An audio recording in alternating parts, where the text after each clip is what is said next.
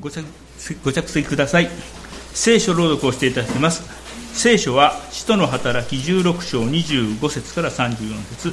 新約の261ページです。では、場所をしまいまし真夜中頃パウロとシラスが神に祈りつつ賛美の歌を歌っていると他の囚人たちも聞き入っていた。ところが突然大地震が起こって極者の土台が揺れ動きたちまち扉が全部開いて皆の鎖が解けてしまった。目を覚ました看守は見ると牢の扉が開いているので囚人たちが逃げてしまったものと思い剣を抜いて自殺しようとした。そこでパウロは大声で自害してはいけない。私たちは皆ここにいると叫んだ。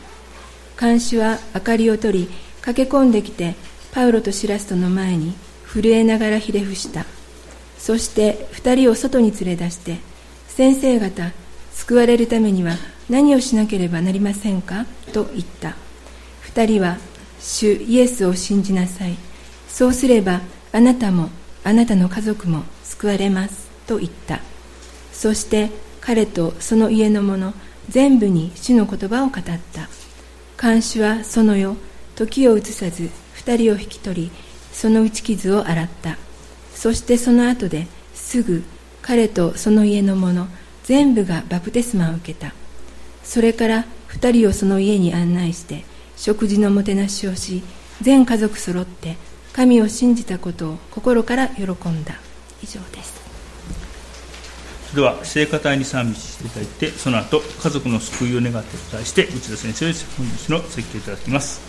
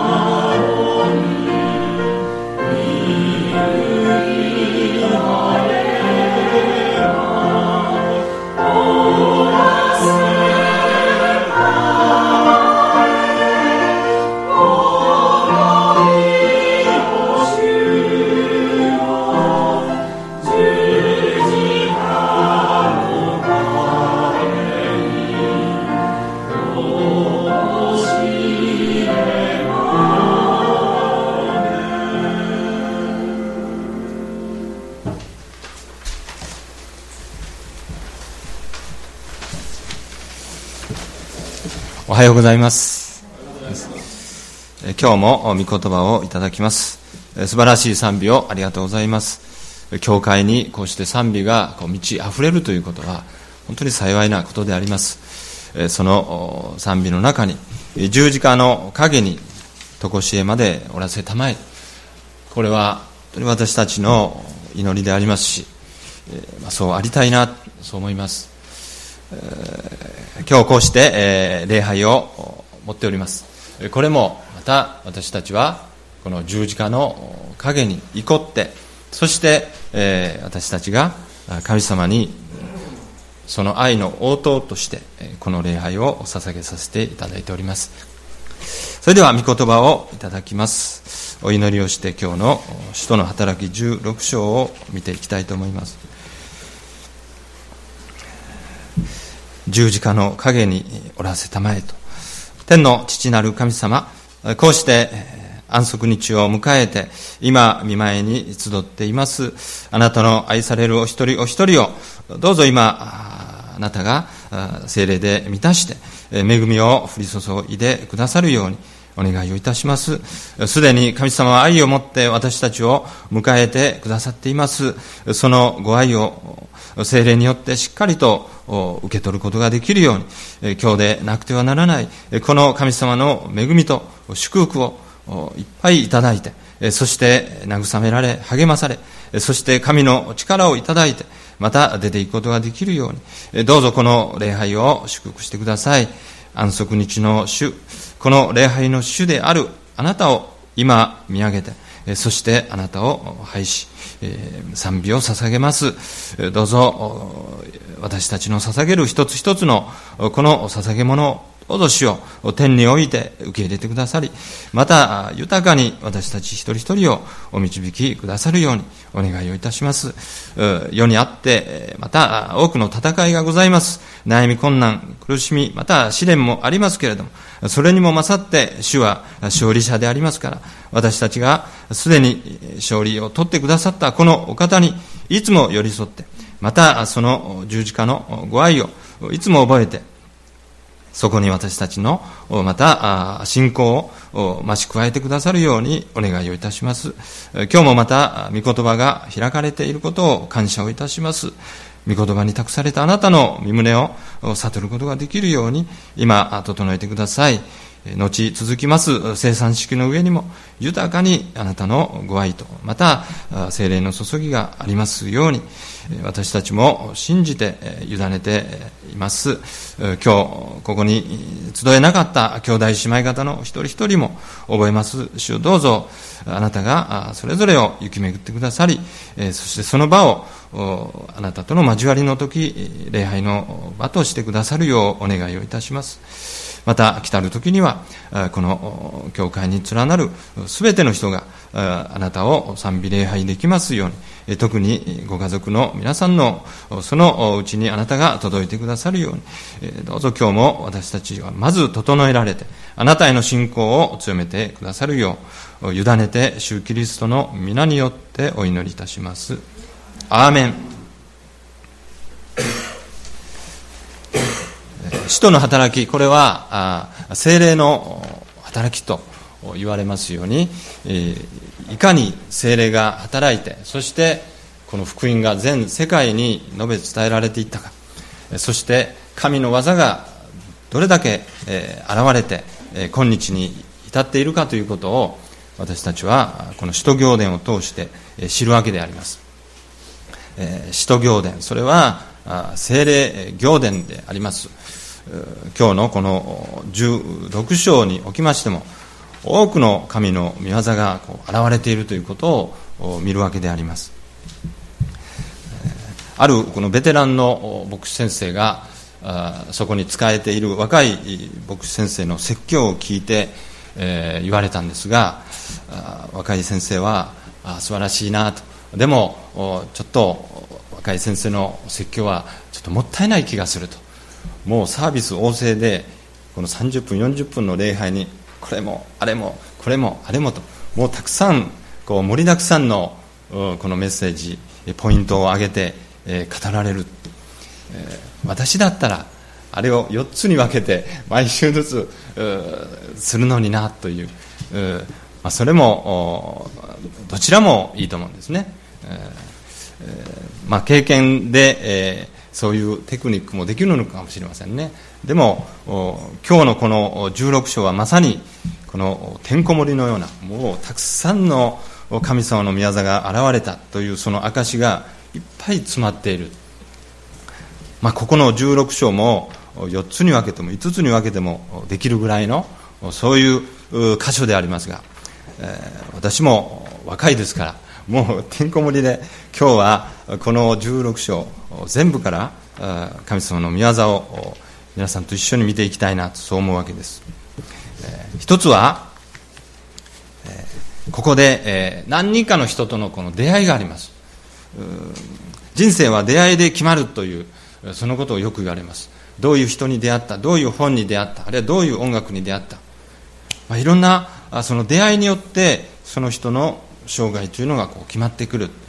この16章の中でも宣教者パウロあるいはここではシラス、えーまあ、彼らが宣教に行った時に、えー、出会いを経験するわけであります、えー、一つはテモテという弟子がルステラにいたということ。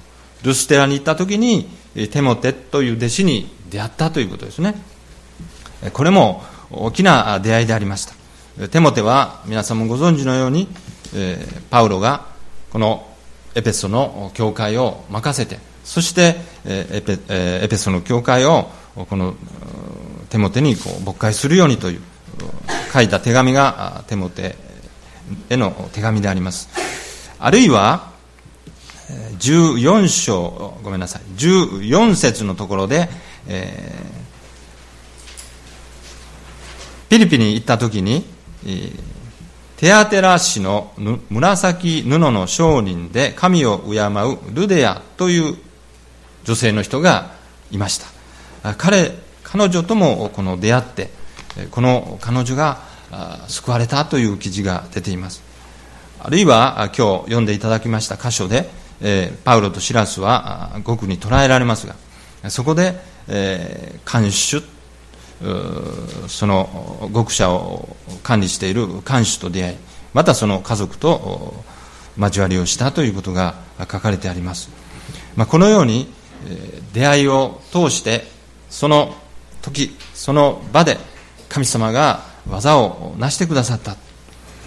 私たちも今日今ここにあるのは誰かとの出会い教会との出会い聖書との出会いそしてまた賛美との出会い。さまざまな出会いを通しまた多くの人の背後の祈りやそして導きを通してここに至ったわけであります。しかし忘れてはならないのはその背後にあって一切を導いておられる方がいるんだということ。これは決して人間の技でなせるものではない。そのことをもこの16章でも語っているわけであります。パウロあるいはシラス彼らは宣教の志を持って6節アジアで御言葉を語ることを願っていたわけです。これからどんどんエルサレムを中心として、全世界に出て行ってそして御言葉を述べ伝えようと。そうだ。当時の、まあ、アジア今でいう小アジアのあのトルコの半島のあの辺りですよね。あの辺りに行って、えー、宣教しようということを彼らは思っていたわけです。しかし精霊によって禁じられた。なぜ神様精霊様あなたは私たちがアジアで御言葉を語ろうとしているのに禁じられるのですかでも神様がそうされるなら、それじゃあ今度はビテニアの方に行こうとした。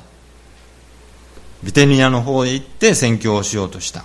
すると、7節イエスの御霊がそれをお許しにならなかった。ここに私たちは、私たちの思い、まあ、ここではパウロたちの思いと神様の思いは違う。こういうことを私たちは経験するわけです。私たちはこれがいいと。こうするんだ。そういうふうにこう思っても時には精霊があるいはイエスの御霊が同じですが神様がそれを禁じられたり許さないストップがかかるということ。私たちは経験することがあります。なぜですか？なぜこうしようと思っているのに？みんながそうだそうだそれがいいと言っているのに神様ご自身がそれを禁じられるということもあるんだということ。その時に私たちはどう出るか。神様がどうおっしゃろうと。私たちはこれがいいと思うからそうするんだというのか。それとも精霊があるいはイエスの御霊が神ご自身がそれを禁じているならへり下って神様の言う通りにしよう。もう歯がゆい思い唇を噛んで耐えなければならないそういう思いを持ちながらもそれをとどめるここでは主に従うということですね。パウロたちもそうしたわけです。私たちはいろんなことを祈ったりあるいは導きを求めたりしますけれども私たちの祈りに対して神様は3つの3通りの答えをしてくださるということを教えられます。一つはそうしなさい。二つ目はしてはいけません。もう一つは待ちなさいということです、えー、ここではしてはいけませんということですね。あのストップをかけなさったということ。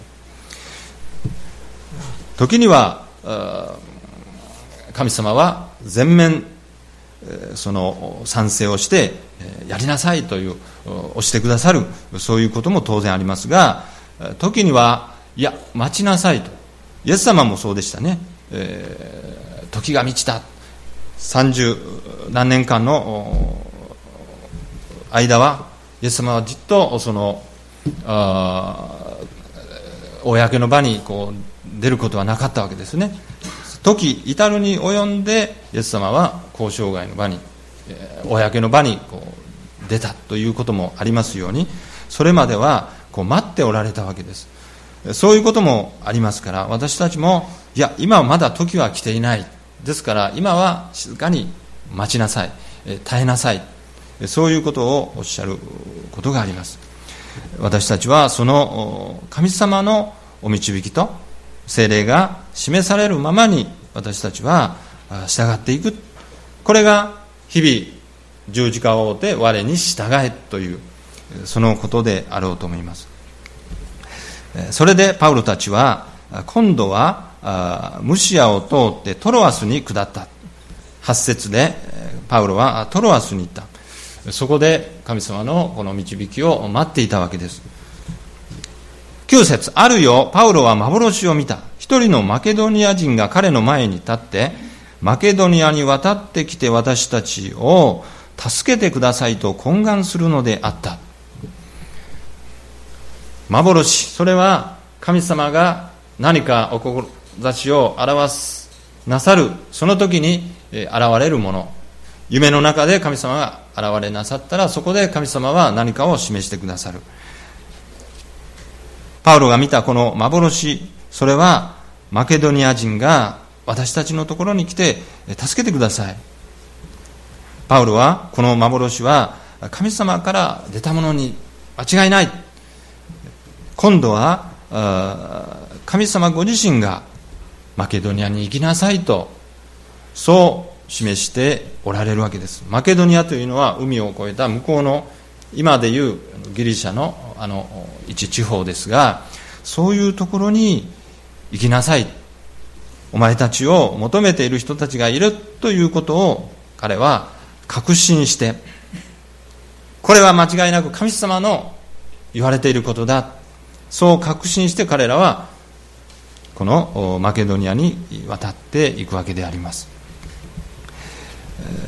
ですからこの中に全てが神様の御業によって進められているということ。決してパウロたちシラスたちの思いや計画それもあったでしょうけれどもそれに勝って精霊がイエスの御霊がそして幻を通して現れなさった神ご自身が全てを導いておられるんだということ。そして何よりもそれに忠実に従うというこのパウロたちの姿を見るわけであります。第2番目に13節のところ、えー、彼らが行ったそのところに、え、安息日祈り場があると思われた川岸に行きましてそこに集まっておられた女性たちに話をした。これはもちろん挨拶もするでしょう。またお互いの身分の紹介も、え、自己紹介もするでしょう、え、そういう話をした。それと同時にパウロたちの本来の目的である御言葉を伝え福音を伝える神様のお言葉を伝えるということですね、まあ、それをしたということです、えー、もちろん祈り場に行って会うなりあ皆さんおはようございます、え神様はあなた方を愛しておられますという、まあ、そんなことはまずないと思うんですね。私たちも皆さんも伝道の働きをなさってそんなことは十分ご承知であろうかと思います。私たちはお互いのまずお話をしてそしてそれから中心のテーマであるその神様のことを知らせるということ、まあ、そういうことをしたわけであります。そこにテアテラ氏の紫布の商人で神を敬うルデアという女の人がそこにいてそしてパウロたちの話を聞いていた。もちろん福音というものを聞いておったわけです。この14節大切なことが書かれています。彼女はパウロたちの話を聞いてパウロの語ることに心を止める止めた。あパウロさんの言う話、えー、大変、えー、面白い。あるいはなかなか興味のあるお話。パウロさんもなかなかこうお話が上手でそしてもう聞き惚れてしまった。そうだろうか。聖書はそんな風には書いていません。このルデアは彼らの話を聞いていたが主は彼女の心を開いてパウロの語ることに心を止めるようにされた。彼女の心を開かしめたのは主なんだ。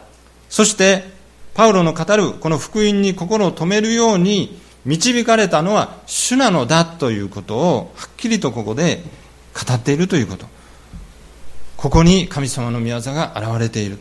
主は彼女の心を開かしめパウロの語るこの福音というものに心を止めるように導いてくださった。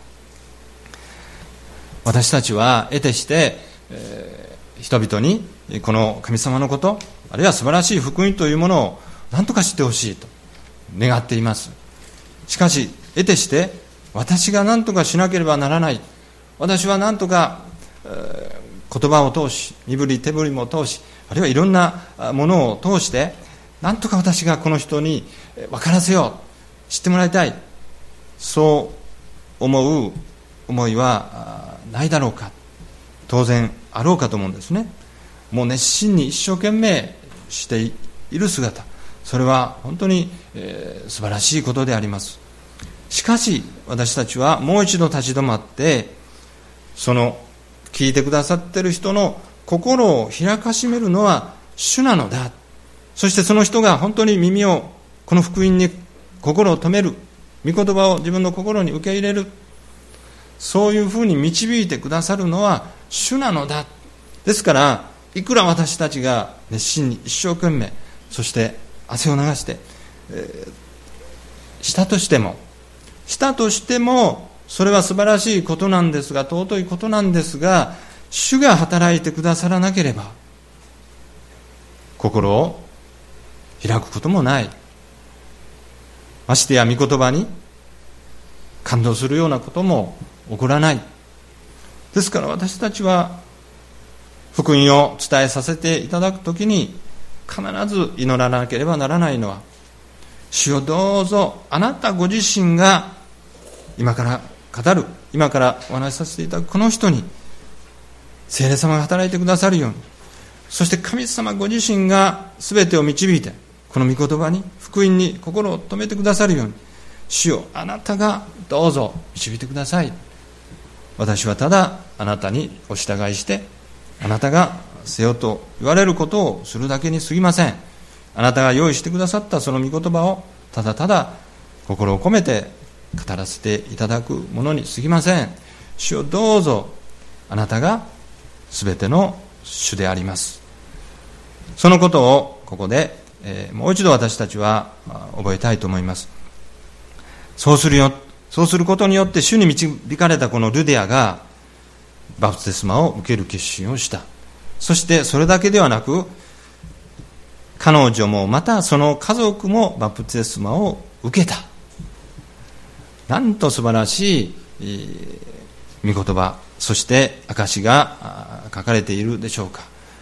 福音を聞いたのは彼女が心を開いて主を受け入れたのは彼女だったわけですがその恵み祝福は彼女だけにとどまらなかった。その家族にも及んでみんながバプテスマを受けた。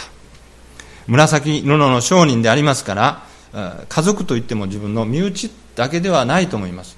彼女が使っていた使用人召使い家で働いてくださっているそういう人たち。おそらくそれも含めてみんながこの福音を受け入れてそして救われてバプテスマを受けた。そのことがここに明かしされているわけです。16節からのところでその町で、占いの霊に疲れた女奴隷にも出会ったとあります。さまざまな出会いがありますがこの占いをする女性がいましたから18節でパウロはそのことに困り果てたパウロはその霊に向かってイエス・キリストの皆によって命じる。こんなこの女から出て行けと言った。すると即座に霊は出ていった。悪い霊に疲れた女性の中からその悪い霊が出ていったこれは喜ばしいことです。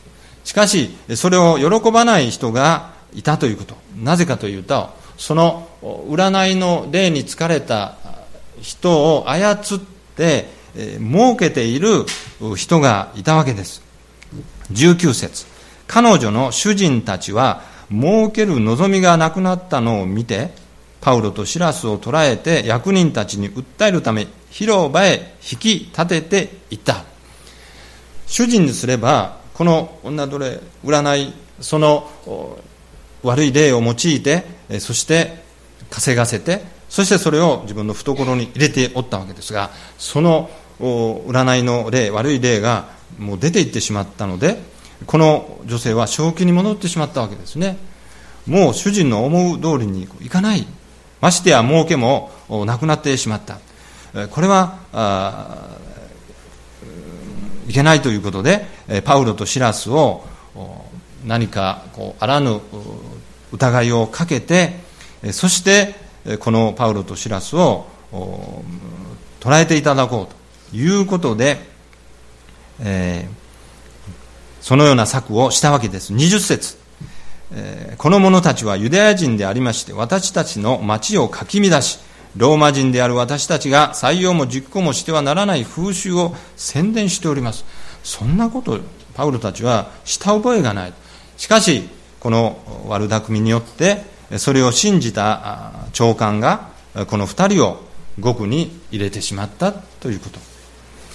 まあ、宣教の働き、伝道の働きには、こういうことも起こるんだなということ。私たちはこの福音を伝えよう。そしてこれで救われてほしい。そう願っていてもそれをよく思わない人たちが時には何か濡れ衣を着せるようなことをしてそしてそれをやめさせようとする、まあ、そんなことがここでも起こっておるわけです。24節。このそして、看守に厳重に番をするように、命じたと。この命令を受けた看守は2人を奥の牢に入れて足に足かせをかけた。いよいよパウロとシラスは獄に放り込まれてしまったわけであります。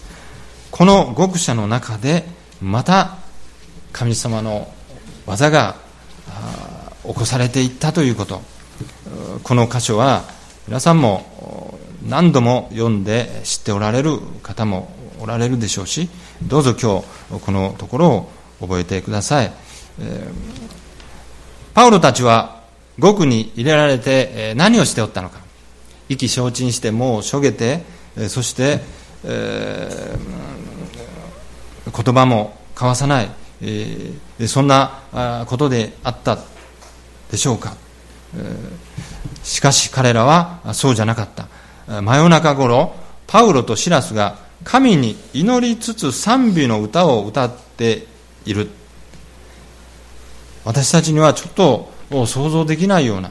しかしそれをこう目をつぶって思い浮かべるとこう格子のこの鉄格子の中にいるパウロとシラス。その者たちが神をあなたこそ主です。あなたは天地万物の神であられ。そして今私たちはここにとらわれていますが主を感謝します。このことを通して主の御業が現れますように。というような祈りをしていたのかもしれない。そして主をあなたを賛美します。十字架の陰に我をこいたまえというようなあ歌を歌っていると、まあ、こんなことを私たちは今こう目の前にこう浮かべるわけですがまたあ面白いことに他の囚人たちも聞き入っていた。これがまた素晴らしいことですね。もう真夜中にもう眠たいのにあの者たちは何を言っているのか。どうもなんか祈りをしたり歌を歌っているようだ、それも決して、えー、不愉快なものでない。聞き入っていた。何か彼らの賛美とそして祈りが本当に心にしみるような何か自分たちも励まされるような今自分たちはこの鉄格子の極者の中にいるけれども何かそこに神様がおられてそして私たちをも今憐れんでいてくださる神様の愛が分かるようなそういう状況がこの極者の中に現れたわけですそんな中でまた一つ大地震が起こって、なんと、極者の土台が揺れ動き、たちまち扉が全部開いて、みんなの鎖が溶けてしまった。これもまた神様の大きな技であります。まあ、看守にとっては、この扉が開いて、囚人たちの鎖が溶けてしまったということは大変なことです。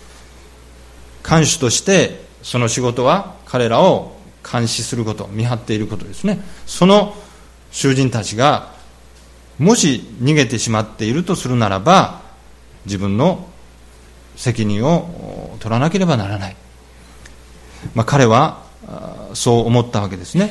囚人たちがどこを見てもいないと。まあ暗闇ですから見えなかったのかもしれない。囚人たちはこの機会を良しとしてみんなどこかにこう逃げてしまったに違いない。もうこの後に及んで自分は生きていくことはできない。おそらく生きていたとしても首をはねられることは間違いない。もうそれならいっそのことを責任を取って自害しようと、まあ、この辺は日本人の精神構造とよく似てますね。日本人は責任の取り方、まあ、それを自分は辞職するとか時にはこの自害する昔の腹を切る切腹というような、まあ、そういう文化が文化と言いましょうか。そういうのがありましたから責任を取るその印としてこの看守も自害しようとしたわけです。ところが声が聞こえてきた。パウロが自害してはいけない。私たちは皆ここにいる。私とシラスだけではない。囚人たちもここにいるぞ。誰一人逃げてはいないぞ。そういうふうに叫んだわけです。明かりを照らしてみますとなんとみんながそこにいたわけですね。誰一人逃げてはいない。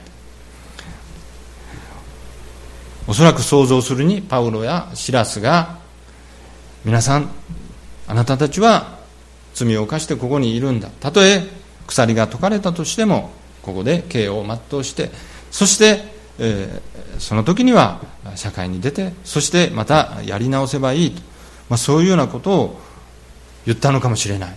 あるいはそんなことを言わなくても囚人たちはこのパウルとシラスによってそんなことを示されたのかもしれない。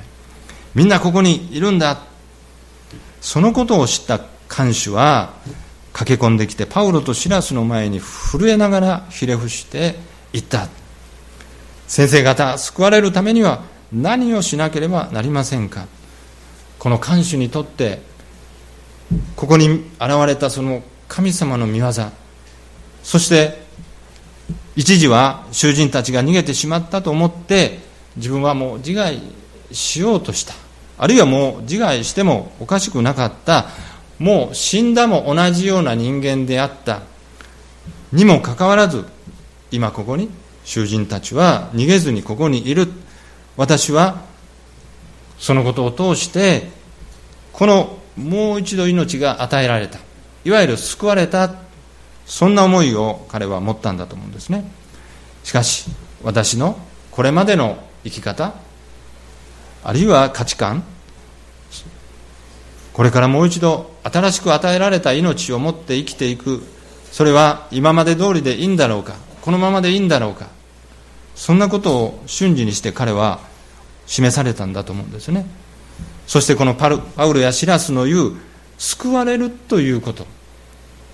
そのことを耳にしていた時に救われるということは何なのか。あるいはその救いを自分が本当にいただくためには何をしなければいけないんですか。そんなことを彼は率直にパウロとシラスの前にひれ伏して言ったわけです。これはパウロとシラスという人を崇めたのではありません。この人たちのおかげで私は命拾いをした。しかしその背後にあってこれを導いておられる神様その神様の前にひれ伏して彼は救われる。そのためには何をしなければいけませんか？教えてくださいと。それこそ懇願したわけです。二人は答えました。主イエスを信じなさい。そうすればあなたもあなたの家族も救われます。何もしなくてもいい。するとするならばただ一つ主イエスを信じなさい。主イエスを信じなさい。そうすればあなたは救われます。パウロはそう言ったでしょうか。そうは言ってません。主イエスを信じなさい。そうすればあなたもあなたの家族も救われます。いいですか？あなたもあなたの家族も救われます。パウロとシラスにとって看守が言っている救われるためには何をしなければいけませんか？おそらく看守は私が救われるためには何をしなければいけませんか？という思いで聞いたんだと思うんですね。しかし御言葉は言っています。主イエスを信じなさい。そうすればあなたもあなたの家族も救われます。今日私たちは聖書を通して神様の救い神様の御心それは決してあなただけではないんだ。あなたと共にいるあなたの愛する家族。その人たちも同じものとして一つのものとしてその救いを願い導いておられる。またそうしなければならないんだ。それが神様の御心なのだ。ですから私たちはもう一度この御言葉に立って私たちの祈りを変える必要があるのかもしれない。私たちの救いというものがどういうものかもう一度見つめ直す必要があるのかもしれない。決して私が救われるように誰かが救われるように家族のあの人が救われるようにそんなことを神様は言っておられない。家族みんなが救われるように家族のもの全部がその主の言葉を信じてそしてみんながその印としてのバプテスマを受けて家族が救われるようにということ。これが神様の思いであります。し私たちの願いでもあります私たちの祈りでもありますし神様は必ずそうしてくださるんだということをもう一度確認しなければいけません。ですから私たちも教会として誰かを迎えます。誰かが教会と出会ってそしてその人が信じて救われなさる。その前に私たちとの交わりがあります。お互い祈り合ったり礼拝を共にしたり。しかし私たち教会は決してその人だけを見てはいません。その人と共にいつも暮らしておられる。そしてまた祈祷会に集会に礼拝に送ってくださる。その家族その家族をいつも覚えて祈っています。一時的に今私だけ誰それさんだけ？そういうことがあるかもしれません。でもそれは一時的なことであって神様の究極の目的はあなたもあなたの家族もみんなが救われるということ。私たちは何をもって私の家族あの人この人が救われているとか救われていないとか判断しているのでしょうか。それも私たちはもう一度主の御前に問いたださなければいけないそう思うんですね。あうちの妻はとかうちの主人はダメですよと。うちの子供はうちの親はとかあもういくら言ってもとか。なぜ私たちは勝手にそんなことを言うのだろうか。もしかしたら私たちの知らないところでその家族の誰かさんは主に祈って主よ私はあなたを信じています。どうぞ私も救われたいのです。本当は礼拝にも行きたいのですと。言っている人もおられるかもしれない。いやきっといるに違いない。自分の経験からもそうです。なかなか男のなんとかのプライドとか変なそういうのがあって行こうと思いながらこう行けなず行けずにおる。でも心の奥深きところで神様とつながってそして信仰告白をしてなさる人もいるに違いないんです。ですから私たちは決して自分の勝手な判断で思いで自分の家族の誰それはそんなことを思ってはいけない。御言葉がそう言っている限り主イエスを信じるならばあなたもあなたの家族も家族はいつも一つとしてそして神様はその救いを願っておられる。またそうしてくださるんだということ。そのことを私たちは決して忘れてはいけませんし今日からもそういう祈りと私たちの信仰が与えられるように。私が今日礼拝に行って恵まれたならばその恵みをまた家庭に家族に用いてその恵みを祝福をみんな家族と共に分かち合う。今日賛美で心を満たされたならば自分だけが賛美で満たされるんじゃなくて家に帰ったら誰はばかることなく「主よあなたは私の主です」と声高らかに賛美をする。おそらくうるさいからやめろというような家族はいないと思うんですね。なぜかというとその人が喜んでそして輝いてそしてみんなに優しくなってそれを家族の者がやめろというそんなことはまずないわけですね。そういうことを通して家族がやがて家族がみんな救われるんだということ。この慣習の救いを通して私たちは今日見るわけであります。33節34節。ここに素晴らしい証しが書いてあります。看守はその世時を移さず二人を引き取りその打ち傷を洗った。そしてその後すぐ彼とその家の者全部がバプテスマを受けた。二人をその家に案内して食事のもてなしをし全家族揃って神を信じたことを心から喜んだ。どのご家庭も皆さんがそのお祈りにあることが成就します。ここにその証があるわけです。彼とその家の者全部がバプテスマを受けそして家族全家族揃って神を信じた。そういう喜びの時が自分の上にも自分の家族にも起こるんだ。そのことを私たちは信じて、ここからまた使わされてそれぞれの家庭に帰りたいと思います。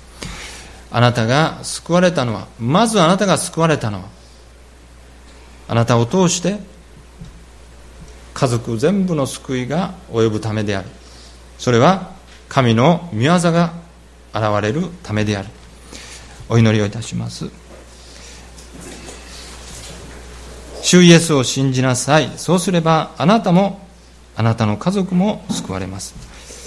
今日御言葉を通して神様がそれぞれの家庭やご家族を祝福してくださっていることを見ました。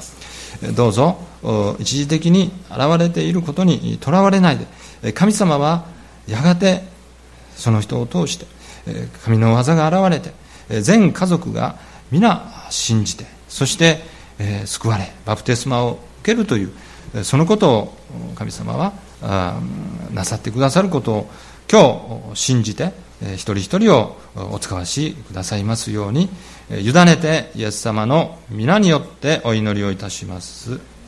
アーメン。それでは生産。